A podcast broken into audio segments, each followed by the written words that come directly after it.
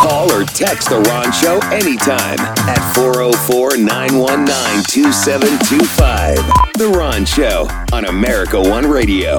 Oh my gosh. Anyone who is, well, first of all, if you're at home or at work watching the votes for Speaker of the House, oh my God, get out, get a life. No, no, don't sit there and watch. Leave that to, to those of us who have charged ourselves with making this like our profession because it's ugh, boring and goofy and weird. Do you not watch this if you've watched it and think, you know, I think I've seen this play out when I was in grade school when we were voting for like middle school class president. really, it's not all that undifferent. It's kind of churlish and immature. And in a bipartisan effort, I'm loving some of the, uh, you know, uh, cute ways of saying Hakeem Jeffries. What was it? My bad brother from Brooklyn. Uh, okay, all right. But that was like, you know, junior year high school sloganeering kind of stuff. Anyway, what's going on right now as we watch the GOP fail to govern itself, and we're supposed to think that they can govern the country, is that the dog has caught the car. That's it. The, the dog has caught the car. And I want to bring this back a little bit to all of the crap that was going on with Southwest Airlines last week. They are a budget airline. You can get on a Southwest flight in a lot of cases for less than 100 bucks. You can fly to Florida from here in a lot of cases for less than 100 bucks. I do it all the time, not Southwest. Uh, I think I've flown Southwest once, maybe twice, but I usually partake in like uh, Frontier or what's the other one? Spirit. I mean, you can go to you can go to the Dominican, not the Dominican. Yeah, you can go to the Dominican Republic on Spirit, but you can go to the Virgin Islands. I know this round trip, less than three hundred bucks in a lot of cases. The Virgin Islands. Done it twice. I know. The reason I bring up budget airlines and all that went down with Southwest and you know the limited service. We all joke about the limited service you get with Frontier Airlines or with Spirit. Oh, it's like riding a bus in the sky. Yeah, you get what you pay for. That's the same mentality you have to apply to governance, y'all. We have been through four plus decades of supply side economics, trickle down, tax cuts, tax cuts, tax cuts. And I'm not saying that there's not ways to save money, but we never look in depth at things like Pentagon spending, for example, subsidies to fossil fuel companies that are causing us to spend more money through FEMA. we don't look at those those avenues, but in general, when you buy something at a bargain price from a bargain retailer, you know what you're getting. You're getting cheap. The GOP has been starving government from the local, state, and federal level for so long now that we don't have funding nearly like we did in the 1950s and 1960s, 1970s even, for post secondary, trade school, community college, colleges, universities. And so that burden has been placed on the folks that go. And their student debt makes it unpalatable for them to want to go to college. Who wants to become a nurse if you're going to have to pay a third of your income for 30 years to also work? What you have to work sometimes 12, 24 hour shifts. The pandemic, the last two and a half years, has that looked fun? And you got to pay your student loan debt? Hmm. I think I'll become a phlebotomist. you know, you can do that. You can do that like quick. Eh, I think I'll become a pharmacist. Yeah, you can do that pretty quick too, and on the cheap. Or I think I'll just get my real estate license. Six weeks, I had it, baby. Yeah, when you start cutting corners in places, it starts to it starts to tear apart other places, right? It starts to show what you got was pretty cheap. And that's what's that's where we are now as a country. And when you see a party that has gone so far to the fringe. I can't even say to the right because the MAGA movement, they're not necessarily just to the right. They're just very white Christian nationalist, very uh, fearful of diversity, freaking out about it, actually. This is like the last gasp of the white patriarchy, conservative white patriarchy. This, that's what this is. We're in the throes, and it's they're desperate, and they look desperate. But now you've got a party that can't even decide: are we conservative? Are we fiscal conservative? Are we social conservative? Or are we just scared that white people aren't going to be 50% plus and rule the roost in our lifetimes? And that's the confliction that's going on within the GOP.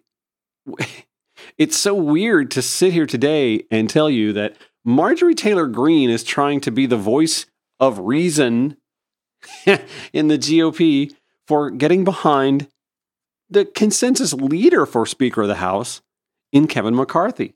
But here we are, Marjorie Taylor Greene sneering now at Matt Gaetz, sneering at Matt Gaetz and Lauren Boebert. Listen to this as she talked to the press this morning. We have been negotiating, talking, debating back and forth in our conference, trying to come to a really good rules package, and it's amazing. As a matter of fact, I'll quote Matt Gaetz. Amazing. He said it's exquisite. That's what he said on our conference call on Sunday. Um, but in that conference meeting there, we found out that there were several members, three in fact, that went in uh, last night and were demanding positions for themselves demanding gavel positions, demanding uh, subcommittees, demanding for people to be taken off committees and people to be put on committees. Three, three Republicans out of our 222. I want you all to know I have not done that for myself. The only thing I have done is is debate and, and, and request and argue amongst my peers for the right things for the rules package and for our agenda for the American people. And that's the only thing I've done. I haven't asked for one thing for my for myself. And I'm the only Republican that has zero committees. So you would think I would be the one in there asking for something, but I haven't done that. But I find out that it's my uh, Freedom Caucus colleagues and my supposed friends that went and did that, and they asked nothing for me. Nothing. That's what I found out in there. I'm furious. Well, let me tell you something. While the conservatives that the base supports and believes in, let me let me remind everyone, they're not perfect either. Scott Perry, before his general election, refused to vote uh, against the bill that was all about the gay marriage bill. He didn't. He he refused to vote against it. He voted for it. Then, when it came back around after his election, he was able to vote against it. Conservatives would not like that. Mm. Let me remind every, everyone this: Matt Gaetz, who has compared Kevin McCarthy to Paul Ryan, my friend Matt Gaetz, he supported Paul Ryan almost more than anyone. It's still on his social media. As a matter of fact, his first vote in Congress was for Paul Ryan as Speaker. And then he cheered him on for nearly a year and a half or more when people like me were at home furious at Paul Ryan's speakership because it wasn't passing the MAGA agenda hmm. that we all supported. Chip Roy, he refused to object on January 6th. That's not what our base wanted. He also set out the vote for the January 6th committee. There's many more. Bob Good, $2 million from Kevin McCarthy to get elected. Hmm. Lauren Boebert, under $2 million from Kevin McCarthy to get elected. Many more people have taken Kevin McCarthy's money to mm. get elected, and then there's a few of them that don't want to support him as Speaker. So imagine that. This is not anything about the country. This is all about never Kevin. They just don't like Kevin McCarthy. And you cannot be successful in anything if you aren't able to walk in a room, make your make what you want, and get a deal done, and then walk away with the W and get to work and not worry about who you like and who you don't like. This is not about prom king. This is not about a pastor. This is about electing a person to sit in the speaker chair so that we can all get to work. And out of 222 Republicans, let me remind everyone, there's 218 votes to get something passed. That means all of us are powerful, every single faction in the Republican Party. So there's not going to be a tiny little group that is going to demand their way because they want subcommittee chairs and they want certain power positions. That is not how this works. And that is the worst thing they could do for the country. So, first of all, do and does anybody believe that Marjorie Taylor Greene hasn't been promised something? She may not have asked for it, but You don't think she's been promised something? I have never seen her work so hard as a legislator to actually do something in the House of Representatives. I mean, she, the first two years, she was more a no show or a no vote or a vote to close than she did actual business. What was that line about being an adult and coming in and walking away with the W? That woman couldn't see fit to even show up, let alone participate in a debate or behave herself well enough to stay on a committee to fashion out some sort of compromise in any way, shape, form, or fashion. And now she's starting to understand yeah, compromise matters, ma'am. Even within the group of people you like, compromise gets things done.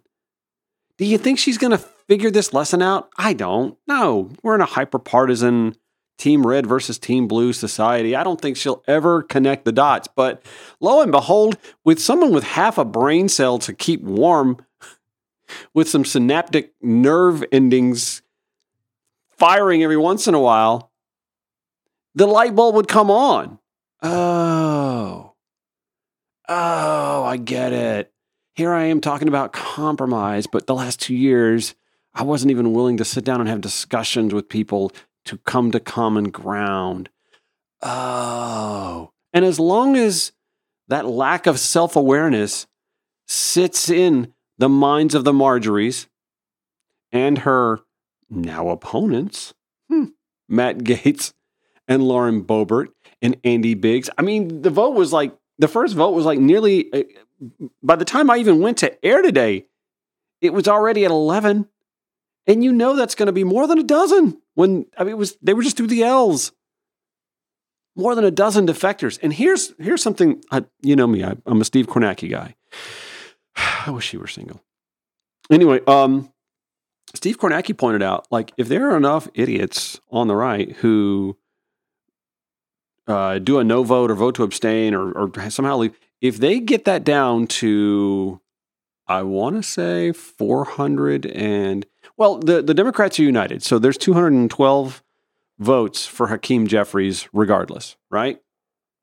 All they need is to have, I want to say it's like 12 abstentions, 12 present votes or no votes on the right, and Hakeem Jeffries would become Speaker of the House. I mean, that's not going to happen. I, I, I can't imagine that there are. Oh, okay, I can't imagine there are 12 idiots in the GOP caucus. What I'm saying is, I don't think that they would let that happen more than once or twice before somebody on the right walks over to the other nine or 10 and say, You can't do that. And here's why. Let me show you the math. Here, let me roll the Kornacki video for you. Ew, MSNBC, I can't watch. My eyes will burn. Explain it to him. But you never know. Oh, Marge. Oh, bless her. My gosh. This is the lesson that she needs to learn. This is the lesson that those in her party need to learn. Paul Ryan? Oh, man. Paul Ryan and John Boehner, they, they didn't budge. They didn't debate. They didn't meet in the middle. But to hear Marjorie talk, they were traitors because at the end of the day, they had to let things happen because there's a process, whether they liked it or not. January 6th showed us what Marjorie Taylor Greene actually thinks about the process. That thought being, if it doesn't go my way, blow it all up. More Ron Show on America One Radio next. Oh, hey, you're still here. Hey, that's cool. Thanks for sticking around. Not only am I host of The Ron Show, I'm also Ron Roberts, real estate agent slash realtor with eXp Realty. That's right. I help folks buy and sell residential real estate in and around metro Atlanta. And we've been through a crazy couple of years, have we not? Between COVID, the post COVID market, the craziness. You could throw an open house on a souped up tool shed and you would have cars lined around the block to come in and see it and throw an offer well over asking price. Well, those days are no longer a part of us and interest rates are a little higher than they were before. But I must say, it's still a great time to either buy or sell or both real estate, residential real estate in metro Atlanta. Why buy? I tell tenuous buyers all the time if you are renting right now, you are paying someone else's retirement accounts your money, and it might as well go to you. The cost of housing in Atlanta is not going to get cheaper. The population is going to continue to grow well into the 2040s, with nearly a million and a half new residents expected to come here. So you better get a house sooner rather than later. And if you can afford to buy an investment property, now, if you already own your home, why not buy one nearby you as well and create some additional income that could be your retirement savings? And you get to choose one of your new neighbors. Now, if you're thinking about selling, but you're thinking, oh man, I really missed out on that huge market in the past summer or two. Okay, yeah, sure. But the values aren't dropping. So you still got plenty you've earned just by owning what you're in and need to sell soon. Got questions? Feel free to hit me up. 843-283-0078 or email me ron at rononthereal.com. Georgia MLS 396720. Website rononthereal.com. That's me, Ron Roberts with eXp Realty.